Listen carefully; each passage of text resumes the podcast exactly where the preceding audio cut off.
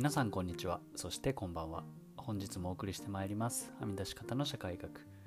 このポッドキャストでは周りの人とはちょっと違うことをやってみたい。そんな天の弱系サラリーマンである私鉄太郎が日常のルーティンから離れた挑戦の一歩としてのはみ出し方について仕事から趣味に至るまで様々なテーマでゆるく真面目に考察していきます。皆さんいかがお過ごしでしょうか、えー、私本日ですねパエリアを初めて自分で作ってみたんですけどあのお店でよくスペイン料理屋とか行くとパエリア出てきて結構私も好きで。で昔スペインに旅行した時にパエリア食べてとても美味しかったのでちょっと自分で作ってみようと思って作ってみましたけどあれ結構難しいですね。作られた方ある方ご存知かもしれないですけど結構あの水の入れ具合とかでご飯がべちゃべちゃになったりパサパサになったり。今日はあの私やった時はうん水を入れた瞬間に蒸発してしまってもうカラッカラになっちゃって。であこれはいかんと。水を足したら今度べちゃべちゃになってほぼリゾットみたいなパエリアができてしまいましたが、まあ、でも味付けは結構エビとかアサリとか鶏肉とかいろんな出汁が出てきて美味しかったので。今度次回挑戦する時は水の量気をつけて、えー、より美味しいものを作りたいと思います。はいとあ何でもないお話から始まったんですけども今日のテーマはですね、えー、結婚してまた同棲すると人は変わるのかというテーマで、まあ、自分自身の経験談も踏まえてお話ししたいと思います、まあ、結婚同棲っていうともともとは他人だった2人が、えー、同じ場所に住んで、まあ、もうちょっと、と2人の他人の価値観とか人生が交わる瞬間なのかなと思ってます。で私自身のお話をさせていただくと、えー、今結婚してるんですが、まあ、大学時代から6年7年ですね。付き合って7年目で結婚しました。で、まあ、結婚と同時に同棲を始めて今なので結婚および同棲4年目ですね。ぐらいになっています。でそれまでは大学時代から1人暮らしして高校までは、えー、実家にいたんですけども大学時代からは学生寮男だけの、えー、いろんな大学生が集まる学生寮で4年間ぐらい過ごして、まあ、その後ちょっと一人で、えー、2年ぐらいですね日本と海外で一人暮らししてで就職して会社の独身寮お金がなかったので独身寮で3年ぐらい一人暮らししてましたあとお話しすると結構まあ一人暮らし、まあ、寮にはいたとはいえ一人暮らしの期間が長くて、まあ、ほぼ男性寮だったので結構なんですかねだらしないというとあの語弊があるかもしれないですけどまああまり気使う必要もなく好き勝手やってたところから、まあ、いきなり、えー、結婚して男女で2人で、えー、暮らしだしたっていうのが最初の始まりですね。で、まあ、結婚同棲、まあ、今日は特に同棲の話かなとは思ってるんですけど、まあ、同棲すると、まあ、お互いの生活が、えー、それぞれ一緒の場に出てくる。でいろんな発見だったり驚きだったり、まあ、一方で戸惑いだったりぶつかり合いだったり、えー、まあ、最後にはなんか新しい世界が見えてきたりと、まあ、いいところもあれば苦労するとこもあるっていうなんかあの長短があるんですけどもまず最初にお話しするところとしては、まあ、驚きびっくりしたことですね。でまず最初にそのやっぱり衛生観念といいますかどれぐらい自分の住む環境をきれいに保ちたいか、まあ、そこが、ま、結構最初に驚いたところでした。で、まあ、具体的に言うとやっぱり掃除とか整理整頓整理整頓への許容度が違うっていうのは一つあって、まあ、例えばあの食べた食器をどれくらいあの洗わずに置いておけるかであったり、まあ、洗面所の周りをどれくらいきれいに保たないと落ち着かないかとか、まあと何かしら物とかをあの置きっぱなしにできるかとか片付けなきゃいけないかとか、まずかなり小さいことに聞こえるかもしれないですけどやっぱそれだけでも自分の当たり前って自分だけだったんだなと、まあ、他の人にとってはそれは当たり前じゃないしあこのレベルでもダメなのかみたいな、え結構驚きがあって、まあ、やっぱりもうあの私も男兄弟で、えー、妻が、えー、女兄弟でまたそこも育ってきた環境も違うということもありなかなかあの私の当たり前が当たり前じゃなかったということがありましたね。あの、まあ、そんなにこまめに一人暮らしの時は綺麗に整理したり洗い物をしたりしてなかったので、まあ、ちょっと最初はあの違う生き物を見るかのような目で見られた、えー、記憶があります。まあ、それは最初に驚きでうん自分ならこれぐらいはいいじゃんっていうのが逆に受け入れられないっていうのは割と最初ストレスあったりしましたね。でまあもう一つがやっぱ食生活で、えー、まあ具体的な例でいくと最初、まあ、サラダをオリーブオイルで食べるっていうのが、まあ、最初信じられなくて。もともと自分の家だったり過去やってたのはその醤油とかドレッシングかけるってだったのであオリーブオイルと塩コショウでサラダで食べれるんだっていう、まあ、そそのレベルから驚きがあったりしました、まあ、あとはそのパスタがメインディッシュに出てきたりとか、まあ、そういうなんか洋風要素っていうのはあまりあの自分の家でなかったので、まあ、それも驚いたりなかなかその自分の生活にない要素が加わってこれはポジティブな意味で新しい世界が見えてきたなっていうのはありました。まああとその朝食もフランスパン食べたりでまあ自分ってあんまり食パンは出てきたんですけどそれ硬い系のパン食べなかったので、そんなのが驚きだったり。あと逆に私はま九州の育ちなので結構魚たくさん食べてたんですよね。で毎日魚ばっかり食べてるのを見てなんでそんな魚ばっかり食べてるのって言われたこともあったり、まあ、やっぱそういう食生活だったりはあのー、面白いですね。それぞれの家庭環境だったり、まあ、育ちが出てくるっていうところはあるのかもしれません。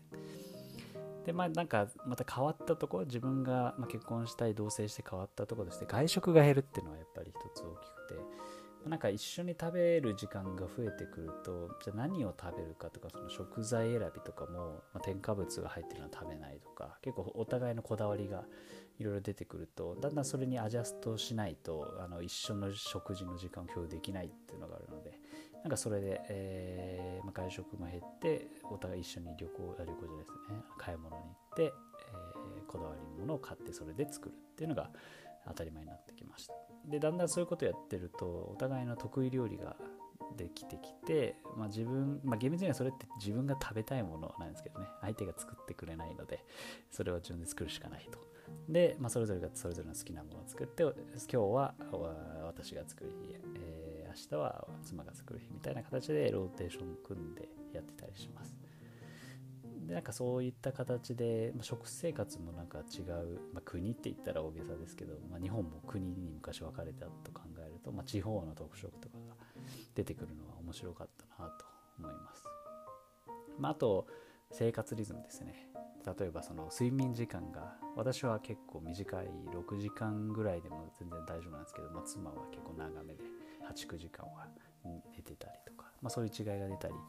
まあ、私はずっと音楽やってるんで結構 BGM とか流すの好きなんですけど、まあ、妻は無音の世界の方が好きみたいななんかそういう細かなとこでいろいろと違いが出てきたりしました。まあ、あとは私これは良かったなと思うんですけどその家具とか小物選びって、まあ、独身の時は本当にニトリでなんか本当に安くて無地ね全然こだわりのないものを買ってたりしたんですけどやっぱ結婚してそこら辺のこだわりっていうのが、えー、妻からいろいろ出てくるとなんかその、まあ、センスって言ったら変ですけどその自分の居住空間が少し明るくなるっていうのは嬉しいとこだったなと思いますね。まあ、例えばその色はなるべく3色までに抑えて揃え揃える統一感持たせるとか、まあ、絶対そんなんやってなかったので 赤があったり青があったり黄色があったりもうテカテカピカピカしてたんですけどなんかそこもシックになってちょっと落ち着きが増したりとかなんかそういう面白いところはありましたね。はい。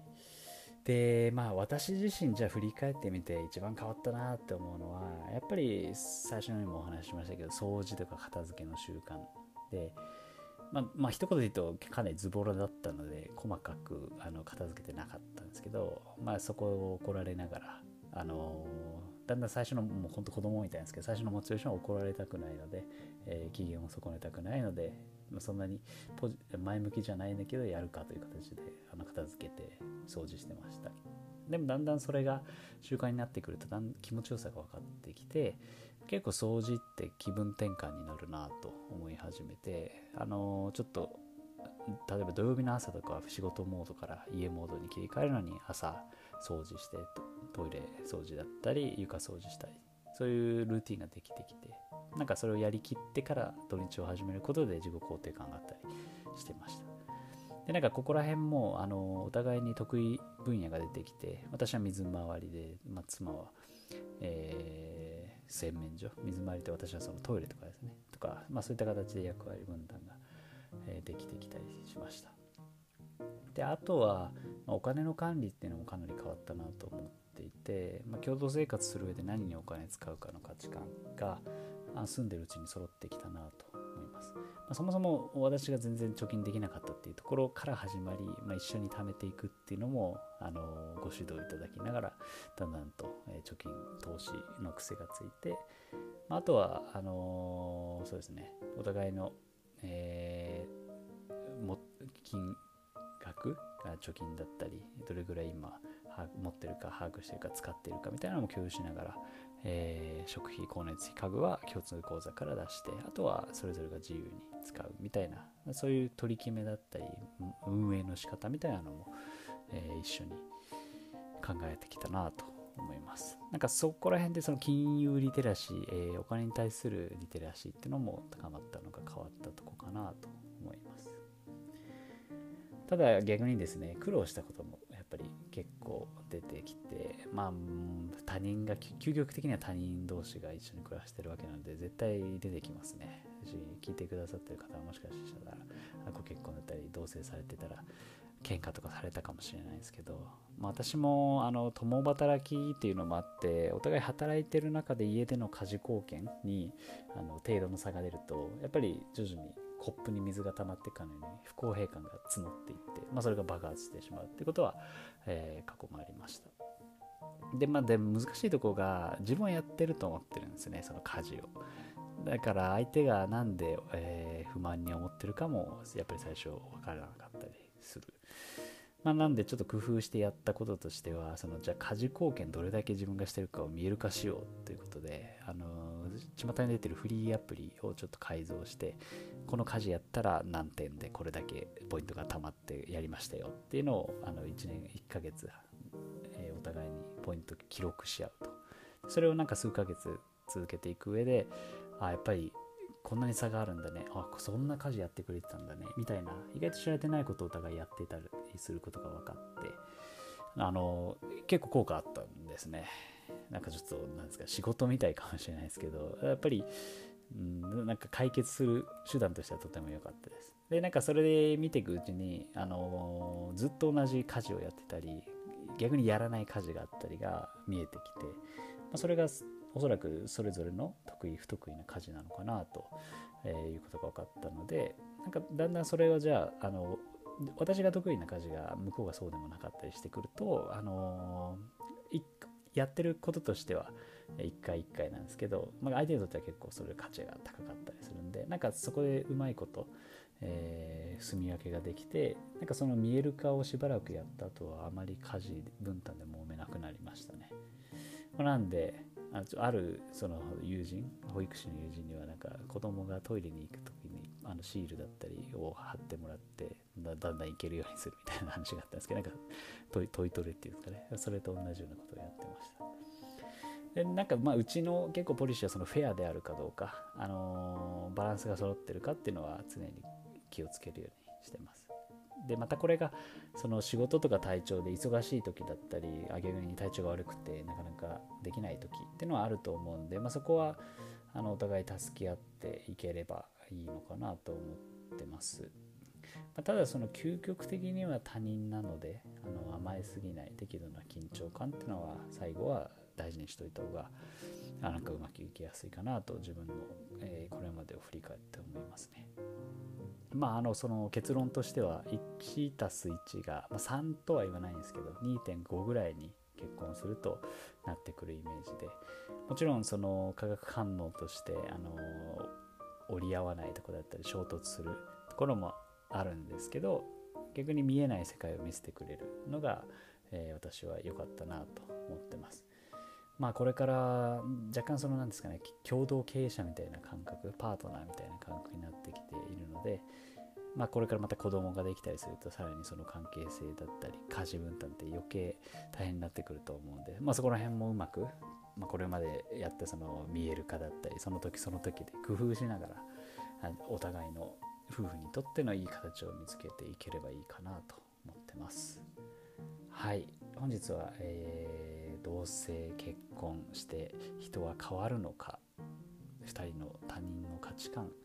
人生が交わる時というテーマでお話ししました。もし皆さんがあのこんな経験したようだったりこんな、えー、大変なことがあったよっていうのがあったら是非あの